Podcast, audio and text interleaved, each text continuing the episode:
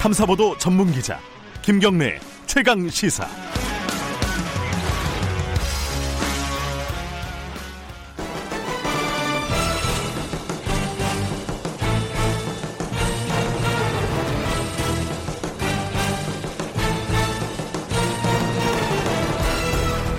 김경래 최강 시사 2020 선택 대한민국. 네, 김경래 최강 시사 2부 시작하겠습니다. 아, 21대 총선 결과를 분석하는 특별한 시간을 좀 마련하고 있습니다.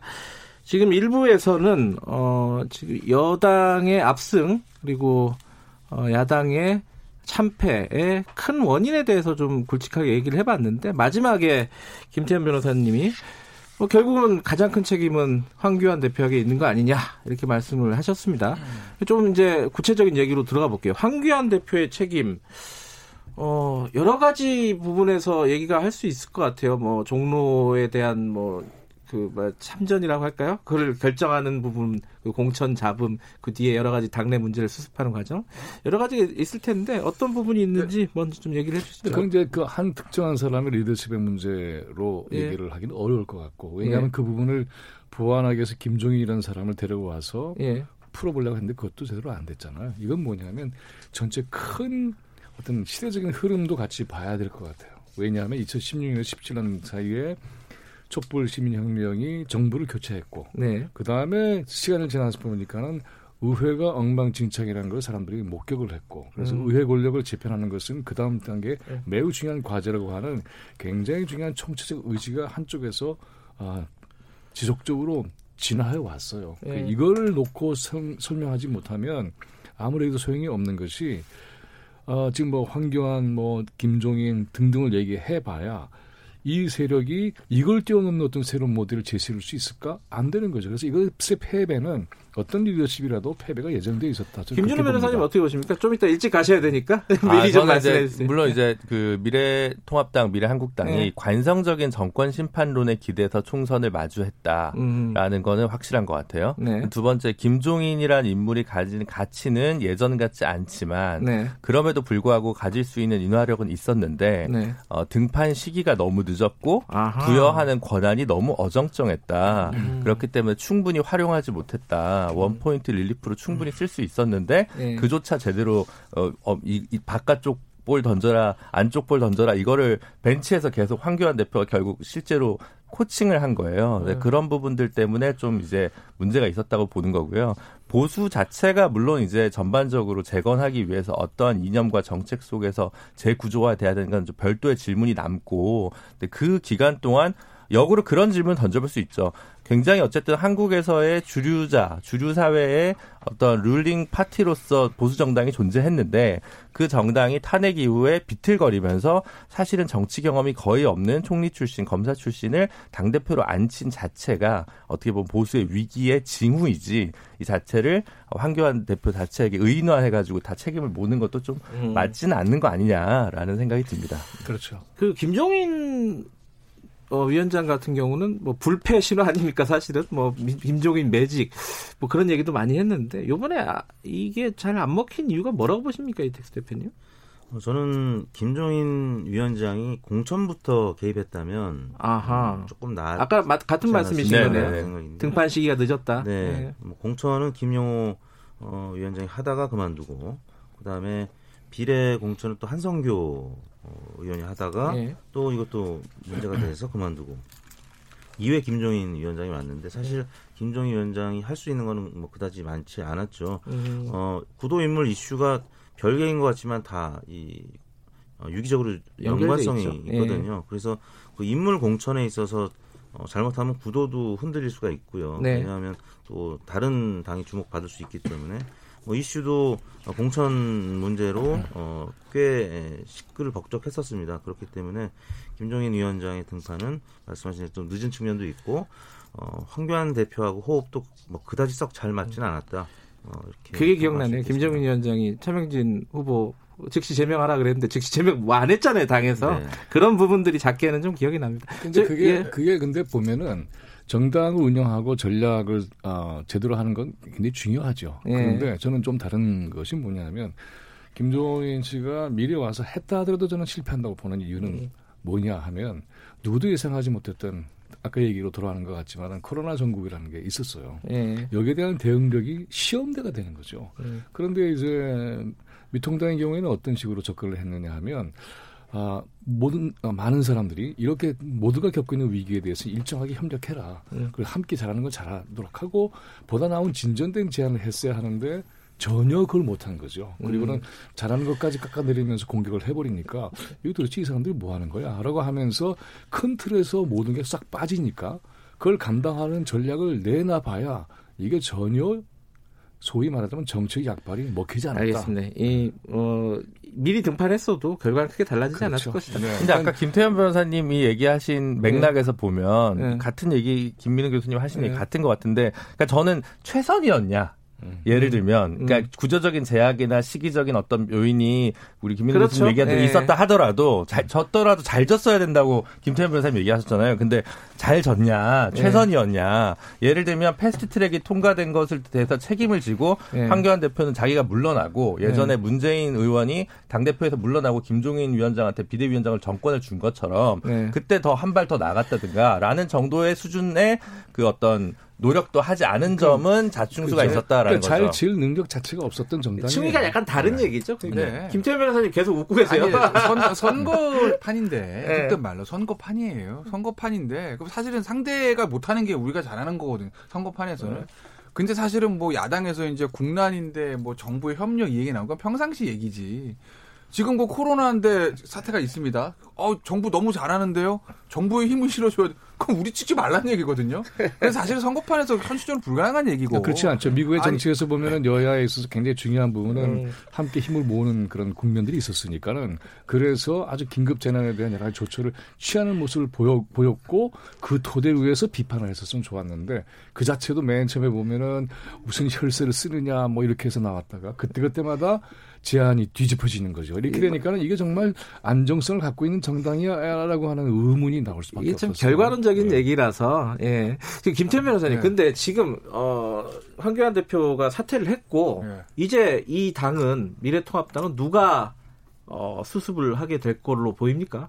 김종인 위원장 보고 비대위원장 하라는 얘기도 있다던데 없죠, 뭐 지금. 없어요? 없어요. 없으면 안 왜냐하면 되는 거잖아요. 아까 아니 뭐 누구 하나 뭐 100명이니까 100명도 누구 하나 찾긴 찾을 건데 네. 지금 딱히 이제 더 어려운 거는 새로운 리더십 뭐 구축하라고 말은 나오는데 예. 구축할 만한 상 그 인물이 없죠. 음. 기본적으로 지도부 일단 다 사퇴해야 되고 네. 그 지도부 중에서 당선된 사람도 그렇게 많지는 않아요. 더군다나 대선 후보급들 대부분 이제 불출마하거나 그러니까 제가 예전에 한번 얘기했었는데 더 해야 되는 사람들은 그만두고 음.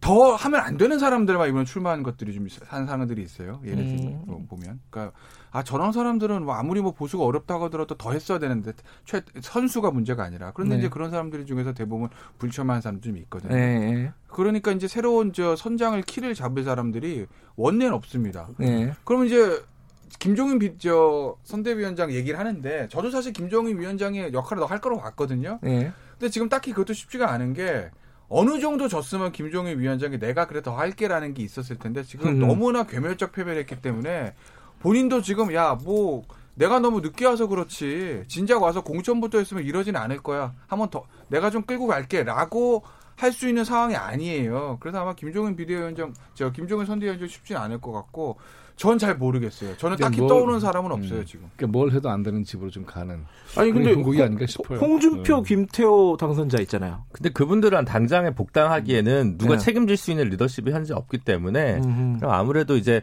방금 이제 김태현 변호사님 얘기하시는 건 예를 들어 뭐 유승민, 김세현, 정병국, 김영우 뭐 넓게는 김용태 정도까지 네. 보- 보수의 좀 신진이라거나 한 세대 교체를 상징했던 인물들이 대부분 불출마하거나 험지 출마 한 김용태 의원 같은 경우 하셨기 때문에 지금 당장 키를 잡을 사람이 없다는 문제가 있는 거고요. 그래서 뭐 결국 선수를 기준으로 할 테니까 네. 말하자면 뭐 정진석 의원 정도나 뭐 이런 분들 정도가 당장의 권한 대행이나 이런 정도 역할을 하지 않을까 싶고 네. 정권 심판론에 안이하게 기댄 문제가 아니라 사실 정권 심판론이 힘을 얻으려면 어, 우리 야당의 더욱 여당보다 그럴듯한 대선 후보가 있음을 현시할 수 있어야 되는데 예. 그런 대선 후보 육성을 하지 못했기 때문에 총선에서 미래통합당이 패배한 것이고 그거를 만들기 위해 지금부터 각고의 노력을 아마 해야 될 겁니다. 알겠습니다. 저 어, 오늘 저 변호사님 김준호 변호사님은 어, 다른 방송 스케줄이 있어서 지금 빨리 보내드리도록 하겠습니다. 저희들 왜냐하면은 지금 당선자들 인터뷰 짧게 짧게 좀 진행을 해야 돼서 아, 아, 마 네. 못뵐 것 같아서 이- 미리 인사드립니다. 오늘 고맙습니다. 네, 알겠습니다. 감사합니다. 자, 당선자 인터뷰 바로 좀 해볼게요. 지금 세 분이 연결돼 있는데 뭐 길게 길게 얘기하지는 못할 것 같습니다. 피곤해서 길게도 못하겠죠. 김두관 당선자, 김은혜 당선자, 그리고 김용민 당선자, 삼김이네요. 우연인데 우연입니다. 자, 김두관 당선자님 안녕하세요. 예, 반갑습니다. 김두관입니다. 아, 거기도 박빙이었습니다. 당선 소감부터 간단하게 들어보죠. 아, 정말 저 10년 만에 돌아왔는데요. 네, 우리 경남도민들, 양산 시민들께 따뜻하게 저 환영해 주시고 또 일할 기회를 주셔서 네, 제가 여러 가지 공약을 한 게 있는데 우리 시민들께 약속드린 거꼭 네. 지킬 수 있도록 노력하겠습니다. 사실 그 경남에서만 보면은 공백이 좀 많으셨잖아요. 어, 지역에서. 그죠? 다시 이제 네. 돌아가서 어, 어려운 싸움이 될 거다라고 예상했던 사람들도 있었던 것 같습니다.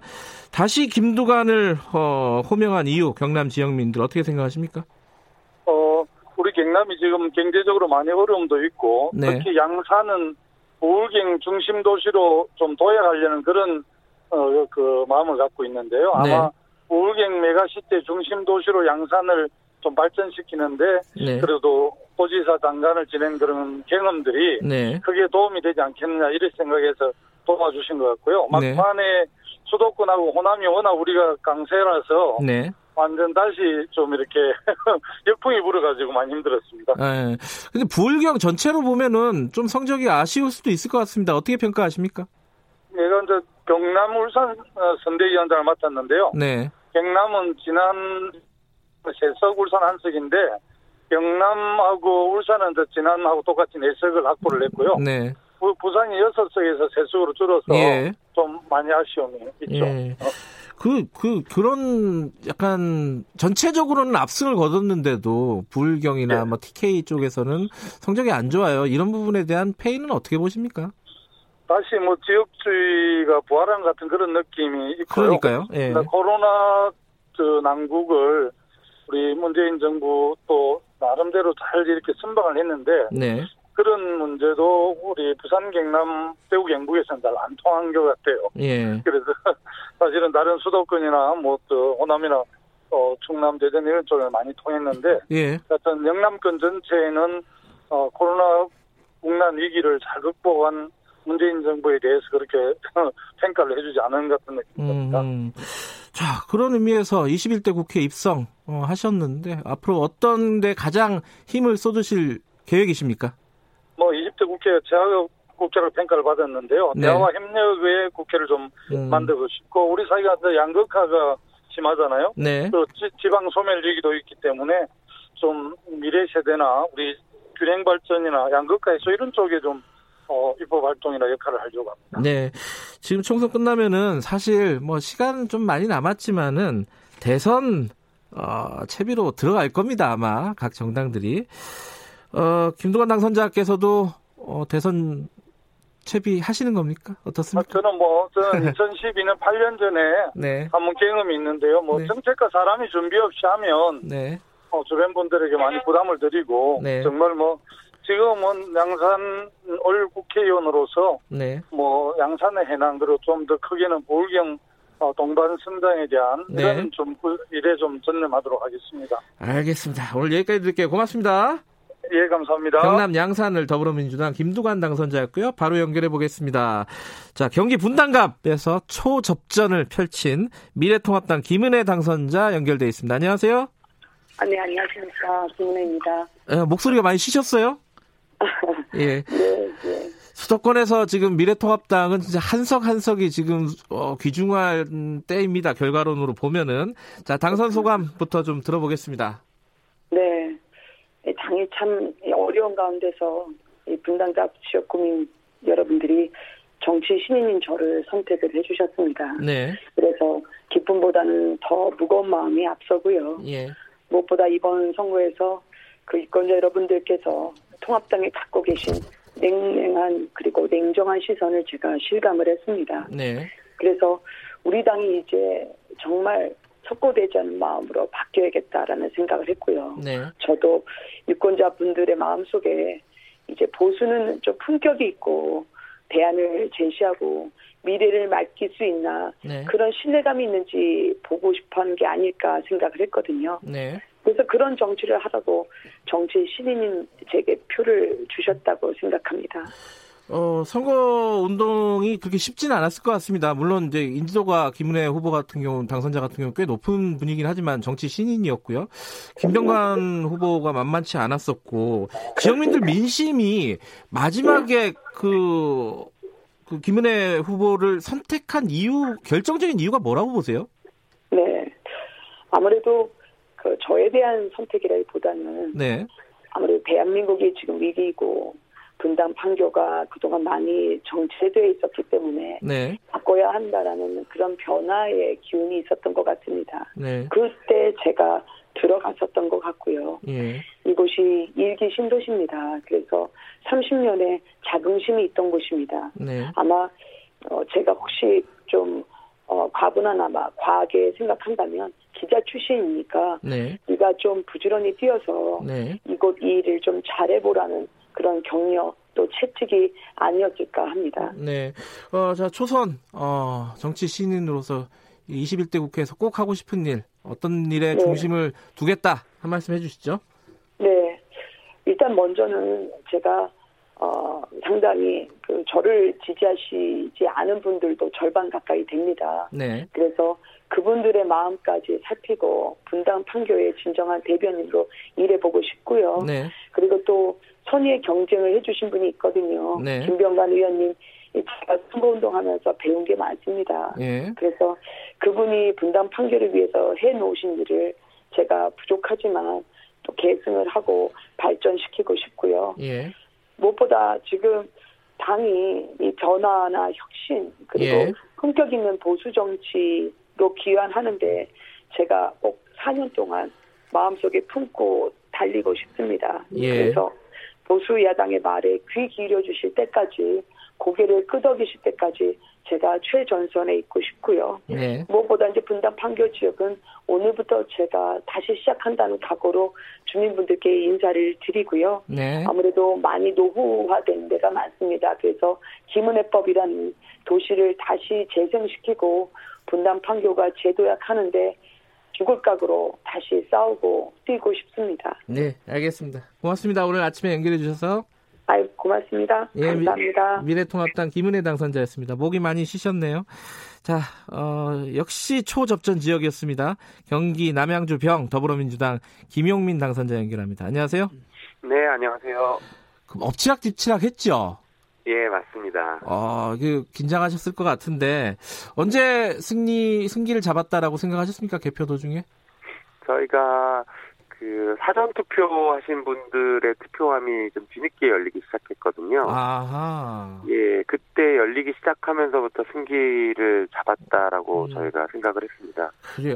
그 선거 기간 동안에는 어 이게 승리를 예감하신 적이 있으십니까?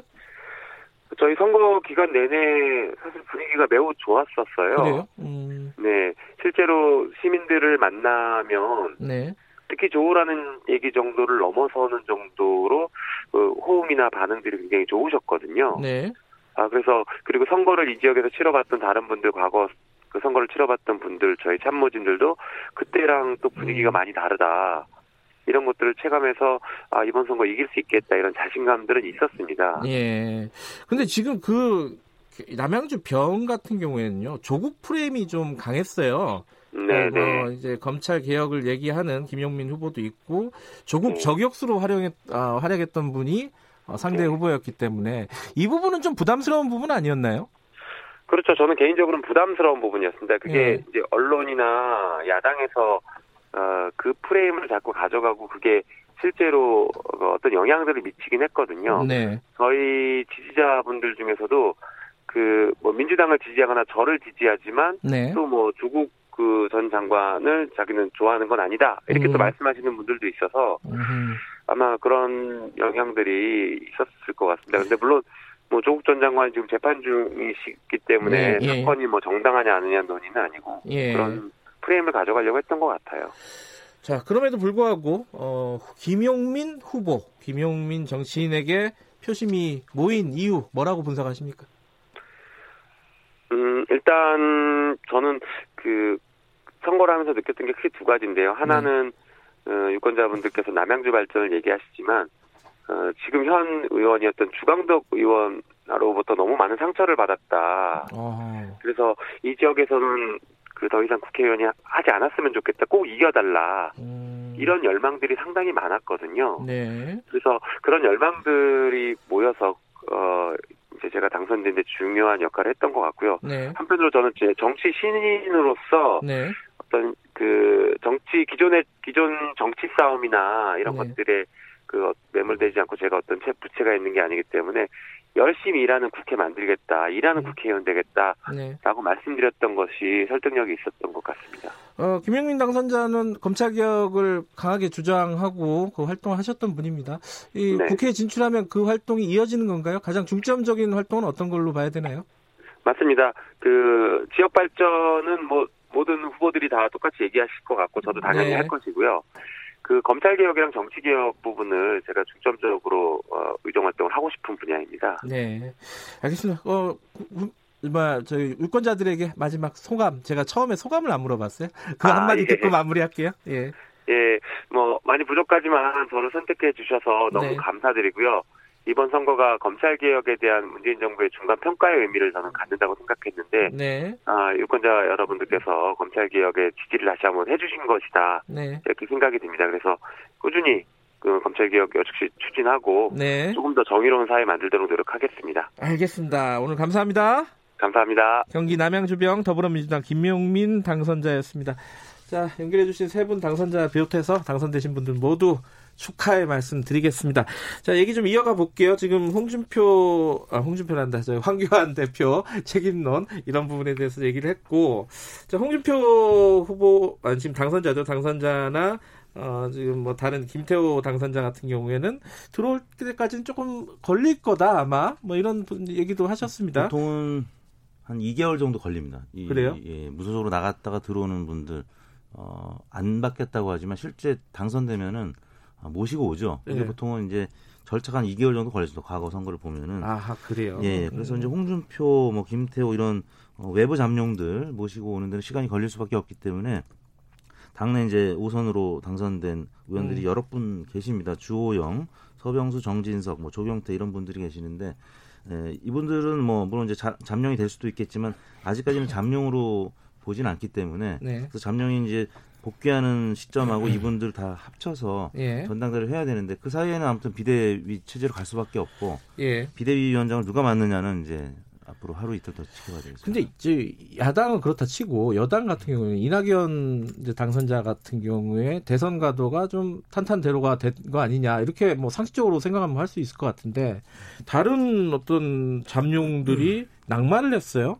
어, 김부겸 후보 그리고 뭐 김영춘 후보 뭐 이런 분들이 낭만을 해서 이게 민주당은 어떻게 되는 건가 좀 어, 생각들이 궁금한 부분들이 있을 것 같은데 어떻게 보세요? 아 근데 민주당이 워낙 총선에 지금 압승해놨기 때문에 잠룡이라 불리는 사람들 몇 명 좀 낙마했다고 해서 민주당 음. 자체가 뭐 크게 타격을 받을 리는 없고 그리고 네. 워낙 이번에 이낙연 당선인이 단순히 당선거 이긴 것뿐만 아니라 어쨌든 정치 이번 이제 종로에서 상대 장수를 정말 크게 이긴 거거든요. 네. 그러니까 황교안 대표가 아마 어제 이제 당 대표 그렇게 빨리 내려놓을 수밖에 없는 상황에서 를 보면 단순히 이제 종로에서 지는 게 뿐만 아니라 개가 싸움이 아니라 거의 뭐 다도치면 불개패를 당한 거니까. 아, 돌을 던진 거나. 아 그렇죠. 예. 그러면 사실은 이게 여, 여당 입장에서 보면 이낙연 이낙연이라는 카드의 효용성이 이제 입증된 거예요. 왜냐하면 이낙연 당선인 같은 경우에는 이제 상대가 황교안 대표였음에도 불구하고 종로에만 묶여 있는 게 아니라 전국적인 선거 지휘하는 횟수나 이 빈도가 오히려 황교안 대표보다 황교안 후보보다는 더 많았어요. 네. 그러니까 황교안 후보 같은 경우에 사실 어떻게 보면 김종인 저 비대 저 선, 선대위원장 뜬 다음에 종로에 묶여 있었거든요. 네. 그런데 이낙연 당선인 같은 경우에는 본인도 상임 선대위원장이니까 네. 종로뿐만 아니라 전국 지휘도 많이 했단 말이에요. 근데 본인 선거 종로도 크게 이겼죠. 당 크게 이겼죠. 이러면 사실은 어 이게 이제 중도층의 어필하는 이 화표의 확장력이라는 측면에서 이낙연 저 당선인이 호남 출신이라는 핸디캡을 딛고 이거 해볼 수 있는데라는 거 아니겠습니까? 그러면 음. 사실은 앞으로 이낙연 저 누구죠? 이낙연 당선인 쪽으로 힘이 많이 쏠릴 수밖에 없는 구조긴 하죠. 김부겸 당선인 같은 경우, 아, 김부겸 후보 같은 경우는 또 떨어져 가지고 낭만을 해서 아, 지금 대권 선언을 했잖아요. 이미 선거운동 과정이 어떻게 될까요? 어떻게 보세요? 이제 뭐 그거가 지금 관심이 되는 것 같지는 않고 예. 이제 이낙연 전 총리 그리고 음. 이번에 이제 총리에서 선출이 됐잖아요. 네. 그당 자체의 중심으로 이제 이동을 할 거로 예견이 되고 있죠. 음. 이해찬 대표가 일단은 이제 물러날 그런 모습인 것 같고 네. 그래서 향후에 이제 한 2년 정도 어, 어떻게 당을 이렇게 끌고 나가느냐 하는 것도 본인의 정책 운명에 매우 중요한 음. 의미를 갖게 되겠죠. 네. 근데 이제 저는 네. 우리가 이렇게 바- 이런 시사 방송 같은 경우도 네. 전 이렇게 좀 했으면 좋겠어요. 그러니까 예. 뭐냐면 어떻게 보느냐, 또 예측하느냐 이런 것도 있지만 네. 사실은 기존의 언론이 아까 얘기했던 것처럼 정말 필요한 담론들을 좀 만들어냈으면 좋겠어요. 네. 그러니까 이번에 보면은 우리가 주목하게 되는 게 코로나 바이러스 19라고 하는 것은 네. 아무리 얘기해도 지금 지나치지 않을 정도로 굉장히 중요한 건데 네. 특히 문재인 대통령의 리더십을 통해서 우리가 하나 알게 된 게 유엔이 이번에 작동을 잘 못했어요. 그러면서 글로벌 리더십이라고 하는 세계적 리더십의 매우 중요한 변화가 지금 느껴지고 있단 말이죠. 네. 그리고 아주 다른 방식으로 네트워킹이 되는 그런 과정에 있어요. 네. 이건 뭘 의미하느냐 하면 대한민국 안에서의 정치 현안도 중요하지만 음. 이걸 통해서 한반도의 문제를 푸는 것, 그 다음에 세계적인 리더십을 통해서 어, 지구 전체의 운명도 감당하는 것, 네. 기후 변화에 대한 문제도 굉장히 중요한 것이고 이게 당장에 피부가 안 오는 것 같지만은 산업 구조체를 재편하는 굉장히 중대한 문제예요. 그래서 네. 저는 시사 방송에서도 이와 같은 얘기도 좀 집중으로 해야 된다고 저는 봐요. 아, 그런 거 그렇지 않으면 많이 해요. 아니, 그러니까 그거를 지- 근데 아무리 많이 해도 예. 이게 정말 어떤 우리 사회의 중대한 담론으로 만들어 가는 노력이 좀 네. 더 치열하게 있어야 된다고 봐요. 예, 예. 그렇지 않으면은 이제 미래형 국가 모델을 만들어내는 데는 좀 문제가 있지 않은가. 그래서 예. 이 보면은 어, 언론들이 아주 자극적이고 이제 네. 이때까지 보면 굉장히 자극적이고 그리고 정말 본질에 관계가 없는 것들을 가지고 양산하는 방식으로 예. 아, 이렇게 해 나가는 것을 넘어서서 예. 이제 새롭게 만들어지는 미래 체제를 어떻게 만들어야 되지? 그리고 이런 과제를 예를 들어서 여당의 중심이 되는 이낙연이라는 사람이 대권 가도를 가기 위해서는 너는 정말 이거 해결할 수 있어? 음. 한번 너에게 된 해답 좀 내놔봐. 라고 네. 하는 아주 공격적인 담론을 만들어내는 그렇게 해야 예. 아, 예를 들어서 그렇지 않으면 아 지금 뭐 지지기반 튼튼하잖아. 그럼 이 사람은 대권 가다 튼튼하네. 이런 방식으로는 저는 안 된다고 보는 거죠. 음, 알겠습니다. 네. 자, 그 지금 사실 이번 선거제 선거 결과를 분석하는 데서는 어, 이번 선거 개- 개정된 선거법, 어, 선거 제도 얘기를 안 할 수가 없습니다. 소수 정당 문제도 있고요. 그 얘기는 3부에서 좀 다뤄보도록 하겠습니다. 잠시 후 3부에서 뵙겠습니다. 일부 지역국에서는 해당 지역 방송 보내드립니다.